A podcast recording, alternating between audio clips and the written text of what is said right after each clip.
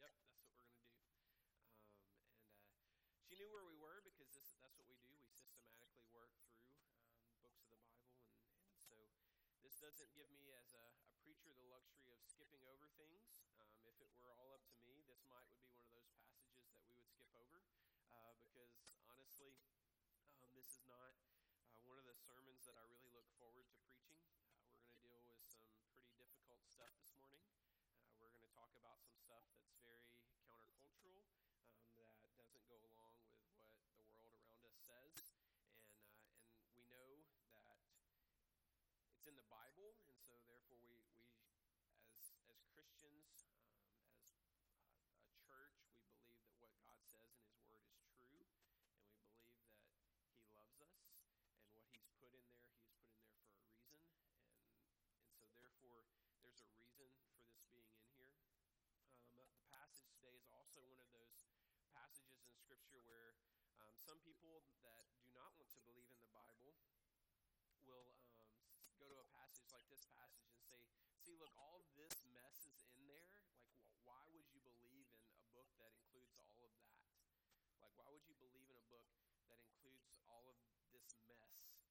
And uh, and my answer to that is that I I can believe this book to be more true because it is in there, um, because I see that what they're dealing with here is stuff that's still around today. And that's what we're going to look at today is we're going to look at the problems that we see that come up through this passage. Um, there's there's not a lot of good that happens in here. Um, and so we're going to see all of the problems and all the messed up world um, that these people lived in. And then we're going to go back and look at those same problems and see if our world and our culture around us has these same problems still today and so starting in um, judges 19 uh, verse 1 in those days, when there was no king in Israel, a certain Levite was sojourning in the remote parts of the hill country of Ephraim, who took to himself a concubine from Bethlehem in Judah. And so here we see uh, the first problem that we'll continue to see throughout this whole chapter is a major problem um, that really undergirds a lot of everything else that goes wrong. It's the view of women, the view of women in this culture at this time. Um, he took for himself a concubine. What that means was he took for himself a woman that was like a second grade wife. Um, so she didn't have the full status of wife, um, she was like second tier. And so as we go through the passage, at times they'll be referred to as husband and wife, and times they'll be referred to as concubine and master it just points to the problem that was in this culture of how they viewed women. And they viewed women as a possession as women were something to be owned, something to have. Um, basically, uh, they viewed women as, in this case, he views her as a sex slave, um, is, is what this is saying. And, uh, and so that is the first problem that we see here in this passage. And it goes on, and his concubine was unfaithful to him. So, in this messed up second tier mar- marriage, um, they now have marital problems. And uh, she went away for him to her father's house in Bethlehem in Judah, and was there some four months. Then her husband arose and went after her to speak kindly to her and bring her back. He had with him his servant and a couple of donkeys. And so we see problem number two is the breakdown of marriage. We see that in this messed up situation that they find themselves in, there's going to be ramifications of that. And one of those ramifications is the, the breakdown in the marriage. And what woman wouldn't want to run back to her dad's house if she's seen as the second tier, you know, I'm a possession, I'm property of, of this man kind of view. And, uh, and it goes on, verse 4. And his father in law, the girl's father, made him stay, and he remained with him three days. So they ate and drank and spent the night there. And on the fourth day, they arose early in the morning, and he prepared to go. But his girl's father said to his son in law, Strengthen your heart with a and after that you may go. So the two of them sat and ate and drank together. And the girl's father said, said to the man, Be pleased to spend the night, and let your heart be merry. And when the man rose up to go, his father in law pressed him till he spent the night there again. And on the fifth day he arose early in the morning to depart. And the girl's father said, Strengthen your heart and wait until the day declines. So they ate, both of them. And when the man and his concubine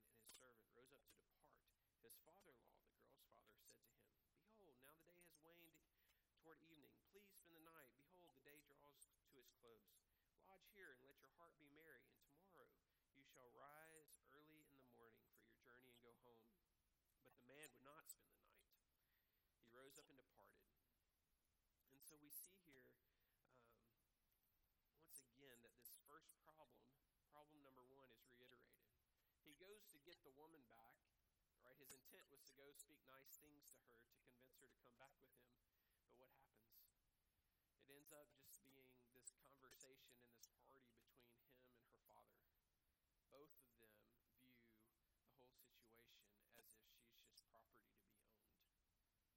As opposed to what God had set, set up from the creation of the world, um, from the very beginning, from before the time where any problems came in, um, before sin, God said that there's to be a man and a woman, and that they're to leave their father and mother and to become one flesh.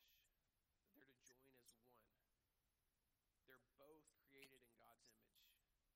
They are equal in standing and status before God.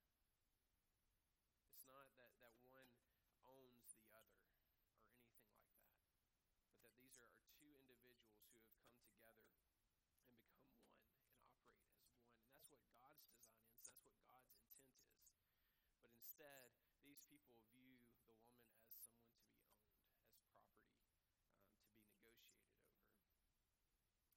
The story goes on, and so they, they got a late start. They got late getting out from the father in law's house because he was delaying them. And so they end up not being able to get all the way uh, to their home where they were going to, and they have to find somewhere else to stay. And so that's where, where we pick up in um, verse 11.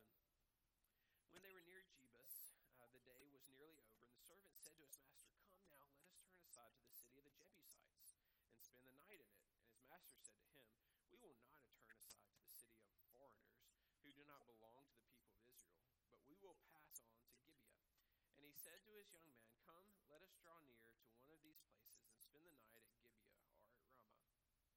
So they passed on and went their way, and the sun went down on them near Gibeah, which belongs to Benjamin. They turned aside there to go in and spend the night at Gibeah. And he went in and sat down in the open square of the city, for no one took them into his house to spend the night. And so we saw great hospitality from the father in law, where he brings this guy in and his servant in, and they have all of this food and everything for him, and are just very hospitable. And that was supposed to be the custom in this day. That was supposed to be what was to happen. Um, this was in a day and age before you had hotels, before you had hostels, before you had bed and breakfast or anything like that. If someone was traveling, um, the custom was to invite them into your house and uh, take care of their needs while they were there, and then the next day they would move on uh, along with their journey, and then it would hopefully, if you ever needed the same, it would be reciprocated to you. And so that's kind of what this guy is expecting to happen as he goes into this town. Um, but no one invites him in. No one invites him to uh, to come and have a place to stay. In verse 16, and behold, an old man was coming from his work in the field at evening. The man was from the hill country of Ephraim. That's the same area where this Levite's from. And he was sojourning in Gibeah. So he's not even from this town, um, but he's living there. And the men of the place were Benjamites. And he lifted up his eyes and saw the traveler in the open square of the city. And the old man said, Where are you going, and where do you come from? And he said to him, We are passing from Bethlehem in Judah to the remote parts of the hill country of Ephraim, from which I come. I went to Bethlehem in Judah, and I am going to the house of the Lord. But no one has taken me into his house. We have straw and feed for our donkeys, and bread and wine for me and your female servant, and the young man with your servants. There is no lack of anything. And the old man said, Peace be to you. I will care for all of your wants. Only do not spend the night in the square. So he brought him into the house and gave the donkeys feed, and they washed their feet and ate and drank. And so the third problem we saw is this problem of the lack of hospitality um, in this city as a whole, in this community. But then the story, you could kind of already tell that the old man's really worried for them. He's really worried for them staying outside at night, not just because they'd be staying outside, but it seems like maybe not really a safe area. Well, as they were making their hearts merry, behold, the men of the city, worthless fellows, surrounded the house, beating on the door, and they said to the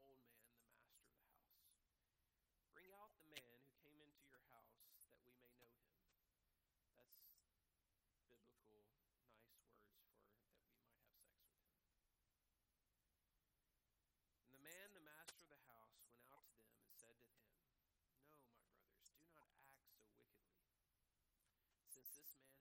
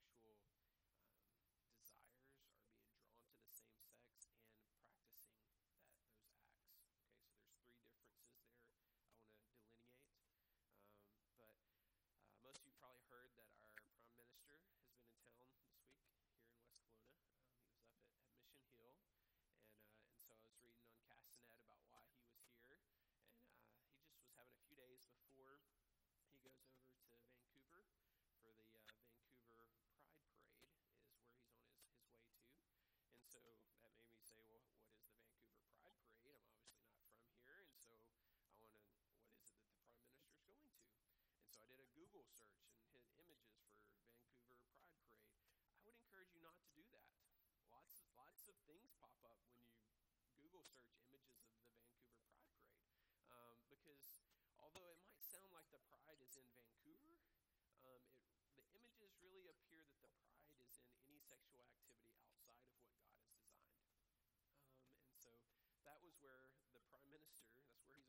to um, is to be a part of that parade and uh, be a part of that experience.